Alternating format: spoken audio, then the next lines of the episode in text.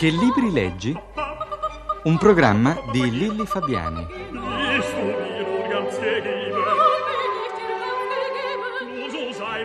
Herzensweib.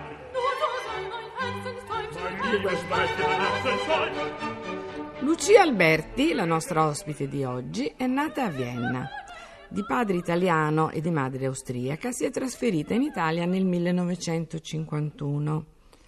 Ha esordito professionalmente nel 1960 e da allora ha tenuto rubriche di consulenza astrologica su riviste e settimanali.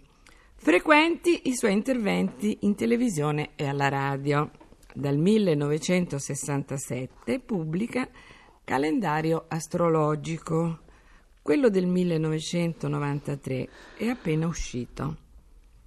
Lucia, cosa ci riservano gli astri per quest'anno? Beh, bisognerebbe leggere tutto il calendario perché è un anno abbastanza complicato, però è un anno direi che porta su una strada nuova, questo si, può, si capisce già in un certo senso, eh, su una strada nuova non necessariamente semplice da percorrere, però eh, la meta potrebbe essere anche eh, migliore, non so, il mondo potrebbe spiritualizzarsi, finisce questo consumo folle, insomma, attraverso so, stringendo la cinta, cinta può darsi che il cervello o comunque il cuore o l'anima abbiano dei vantaggi. Allora, come si suol dire, non tutto il male viene per nuocere. No, non credo, perché il mondo, sai, andiamo verso il 2000, la, la famosa era dell'acquario, eh, che appunto un'era eh, che, che, dovrebbe spiritualizzare l'individuo, lo dovrebbe rendere più, meno, meno legato alle cose materiali. E Lucia, adesso abbiamo parlato del futuro, ma io vorrei parlare con te un po' del passato e del tuo passato. Mm. Ti ricordi quali erano le tue letture preferite da bambina? Dunque, guarda, io avevo una madre che era una grande lettrice, era diciamo goetheana, perché apparteneva a quella generazione che amava molto Goethe, che eh, Goethe è naturalmente considerato ancora oggi, ma allora era mm, molto, molto, più seguito forse dai tedeschi stessi. E mia madre mm, si era messa in mente che doveva leggere quando aspettava, aspettava me o mia sorella per inculcarci questo amore per la lettura che secondo lei era molto importante. A me infatti mm, me l'ha, me l'ha, me l'ha regalato diciamo, questo amore per Io ho letto sempre moltissimo sin da, da piccola, sin da quando ho potuto, avevo, ho potuto leggere. E devo dire che lei non, non dava, de, de, de, non proibiva, insomma, io ho cominciato per esempio a leggere, non dico piccolissima, adesso non mi ricordo più a che età, ma molto, ehm, ancora quando andavo a scuola, alle scuole elementari, ho letto Anna Karenina, che mi ha fatto una certa impressione, perché è un libro, diciamo, molto forte, però mi ha dato, mi ha messo subito in contatto con i russi e devo dire che le letture che mi hanno dato le maggiori emozioni quando ero anche adolescente sono stati proprio i russi, non so, eh, Tolstoi, Dostoevsky con Delitto e Castigo. E lì cre- non credo di essere sola perché so che molti, non so adesso se ho fatto anche questo generazionale, ma so che molte persone hanno avuto la rivelazione della lettura, dell'amore, anche l'amore per la lettura, attraverso questi scrittori russi. A te non risulta? Eh, non so, io mi aspettavo un'altra risposta. Non so, per esempio, credo che l'Austria abbia una tradizione di fiabe altrettanto importante come l'Italia, come la Francia. L'Austria. E pensavo parlassi di, di ah, no, maghi le, e no, di No, streghe. le fiabe le odiavo. E Tutte queste fiabe. le fiabe di Grimm che ci propinavano anche a scuola, nelle scuole elementari, naturalmente. Eh, famose fiabe di Grimm che poi possono essere anche lette in una lettura diversa, non so, hanno tutte una chiave, forse anche quasi esoterica di lettura, ma non mi piacevano. Forse quelle di Andersen, ma quelle di, qui, di, di Grimm certamente no Gulliver forse, ma io leggevo sempre delle cose molto da adulti. E, um, quando poi diventai più grande ho letto dei libri che erano proibiti allora perché eravamo ancora durante la guerra, alla fine del nazismo, e, um, so, erano proibiti tutti gli scrittori che erano del periodo della Repubblica di Weimar, non so Stefan Zweig o um, Falada, adesso non mi viene in mente ancora Wassermann, eh, lo stesso Mann era, non era proprio proibito, ma insomma si leggeva, non era uff- molto ufficiale. Anche Heinrich Mann, le lettere per esempio di Heinrich Mann al fratello, a me io le, ho lette mh, veramente da giovanissima e devo dire che mh, mi hanno lasciato una forte impronta. Fallada soprattutto, non so se, ti- se tu l'hai mai letto. E adesso Anche? Stefan Zweig, le- mh, sì, No, ma eh. adesso pover'uomo forse non è neanche uno dei suoi migliori.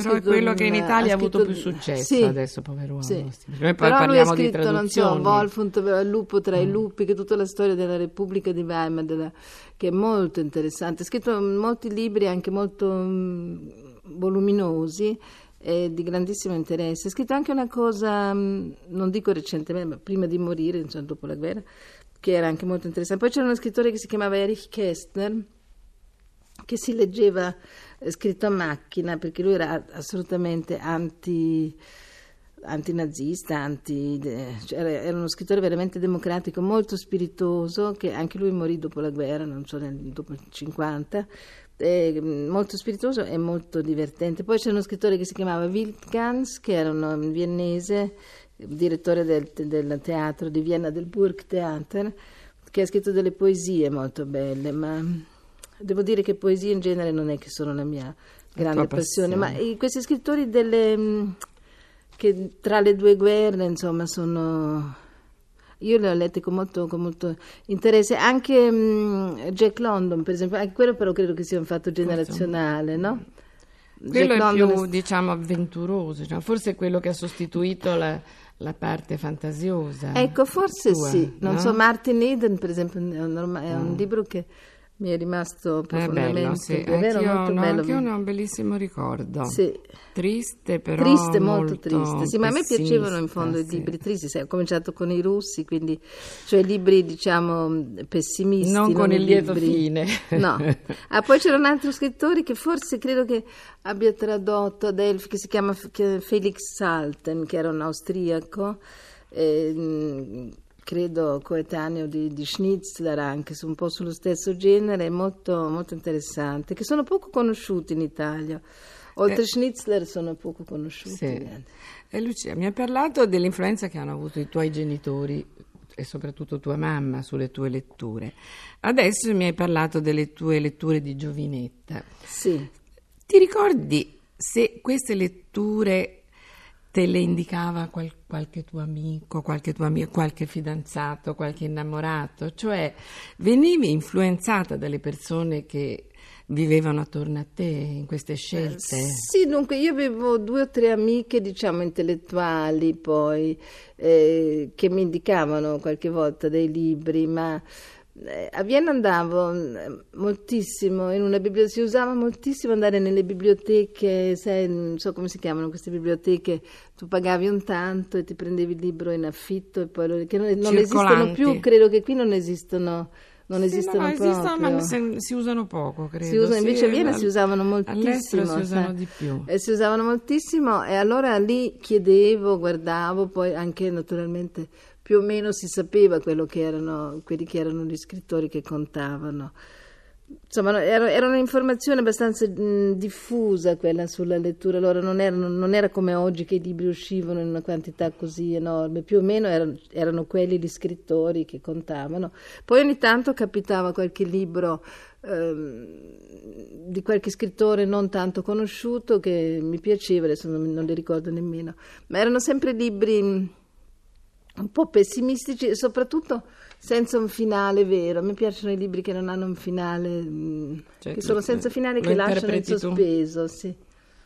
E non c'è un libro che hai letto per far colpo su qualcuno, per esempio? Su qualcuno che ti piaceva, per eh, colpirlo. No. Devo No, dire è di sempre no. letto per Li tuo leggevo piacere. solo per, per me, sì, esclusivamente per me. E devo dire che leggere per me è stato, non so se fino all'avvento della televisione, non so se la televisione anche su di me ha avuto questo effetto così devastante che ha avuto su tutti, ma eh, fino, cioè non fino all'avvento della televisione, fin- finché mi sono abituata a vedere molta, televis- molta televisione anche stando in campagna, ma devo dire che eh, la lettura è stato per me sempre il più grande relax, il più grande... eh, veramente mi sentivo assolutamente rilassata quando leggevo un bel libro. Senti, I, giornali, i ehm, settimanali non li leggo, i Sì, giornali eh. sì, i quotidiani sì, i settimanali no, proprio li ho elimina- eliminati completamente. Leggo mh, ancora dei libri, qualche volta riesco a trovarne uno buono, ma è più difficile. Leggo molte biografie adesso, qua si trova qualche interessante biografia. Ho la fortuna di riuscire a leg- di, cioè, di saper leggere, non so, inglese, tedesco naturalmente, e anche francese, quindi posso anche un pochino... eh, spaziare nella Goderli, lettura questi ma le, le nella biografie sono ancora mh, qualche La tua buona passione. biografia si trova sì, adesso sono diventate perché devo dire che i romanzi non sono forse non sono, non sono più io che, che amo più i romanzi più. Volevo chiederti, quando leggi, coltivi qualche rituale? Nel senso ti piace leggere nella tua poltrona, pre- poltrona preferita? Oppure ti piace leggere sdraiata? a me piace la leggere luce sdraiata sì. mm, Un po' le- diffusa oppure con una leggera musica? C'è qualche... No, indubbiamente mi piace leggere sdraiata, quindi a letto, chiaramente o anche su una poltrona, non lo so, e con eh, possibilmente della musica, sì. Con possibilmente dei suoni, musica, anche qualche volta la televisione non impegnativa che ha un sottofondo che, che io non sento, Che ma non- che comunque è un non ci- rumore. Mi piace leggere con qualche rumore, ma mm, mi piace anche leggere all'aperto, non so, in riva al mare, in in giardino. Adesso Lucia, eh, tu eh, coltivi la passione per l'astrologia da tanti anni, eri, eri- eri molto giovane. Ti ricordi come è nata questa passione? Forse da Dunque, un libro? È nata da un libro. Penso che io andando a scuola eh, vidi in una mm, vetrina questo un libro molto kitsch che era mm, pieno di fotografie, di cose così, eh, di, di- di attori, eccetera. Ma immediatamente mm, sono stata tratta dai simboli astrologici. E, mm, ho chiesto a mia madre di comprarlo, era un abbast- abbastanza caro. E da quel libro poi è cominciata tutta la mia storia, perché a scuola ho, di- ho suddiviso le, campa- le compagne di classe nei vari segni, insomma ho, scoperto l'astrologia con quel libro, vedi che i libri molte volte ti possono indicare una strada, certo poi ci sono state delle lunghe pause, ma i libri, poi l'astrologia senza libri non può funzionare comunque perché l'astrologo ha sempre bisogno de- di portarsi dietro i suoi libri, le effemeridi, eccetera. E voglio farti un'ultima domanda. Tu sei sposata con Guido Alberti, industriale, mecenate del premio Strega da più di 40 anni. E il premio Strega, anche lui quasi 40, più di 40 anni, 40, Primo 42, strega ha 40 43. anni, io sono sposata da 37 o 38 adesso mi sembra. Il Dunque, premio da Strega è un- 53, è un no, da di più. 39 anni, sì. E il premio Strega è a 47-48 anni adesso, sì. Senti, ti è mai capitato di prevedere il risultato del premio? Cioè Ma di, qualche di volta sapere da prima qual- sì. quale libro avrebbe qualche vinto? volta sì, perché mi sono divertita a guardare gli oroscopi, così. Poi dopo mi so- me ne sono un po' disinteressata, non so perché poi non, non mi sembrava neanche tanto importante fare più questi... Ma forse lo prevedevi anche c'erano- leggendolo e... e- e- Ma leggendolo forse è difficile, non sempre il migliore libro ha vinto, Mm. Viene- sai, viene forse premiato. ha vinto lo scrittore, diciamo, più conosciuto, ma non sempre il migliore libro. E quindi mh, devo dire che qualche volta sono rimasti proprio agganciati uno all'altro, ma insomma hanno sempre vinto però dei libri importanti, degli scrittori importanti, ecco. Lucia, la nostra trasmissione è finita. Vuoi augurare qualcosa ai nostri ascoltatori? Voglio augurare a tutti di non dimenticare di leggere, insomma, di non lasciarsi trasportare dalle- così, dalla vita di oggi, che è una vita molto, eh, che lascia molto poco spazio alla lettura. Eh, la lettura è veramente un grande, un grande riposo, è veramente un nutrimento dello spirito. E io saluto i nostri ascoltatori e ringrazio Gianni Fazio della collaborazione tecnica. Arrivederci a tutti.